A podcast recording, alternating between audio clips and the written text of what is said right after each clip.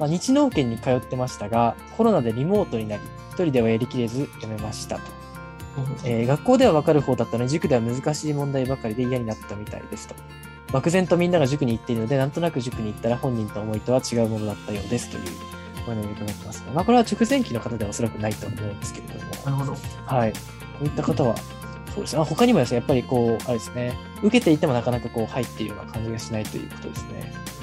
うん、なるほどですね。まさにその、あの入塾試験で受かってしまったからということで、はいはいはいはい。自分がまだ理解は追いついてないにもかかわらず、塾が難しすぎて、多分勉強はしたいけれども、わからないから、すごくなんか言ってても、なんかすごくしんどいっていう感じでしょうね。そうですね。あとはよくあるのが、5年生からいきなり受験勉強始めると思ってやったけれども、4年の内容が全く入ってないから、やると、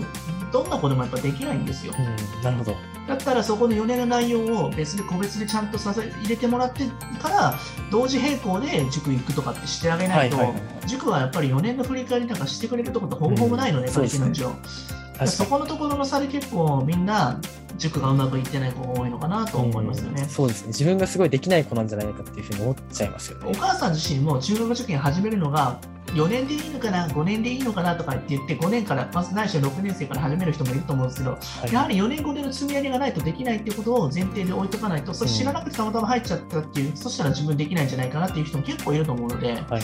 そう、だからそれってね、結構ね、大きいんでそうですね。すよ。そこは確かに盲点というか、なかなかつかめないところですよね。そうですなるねほ。どうん。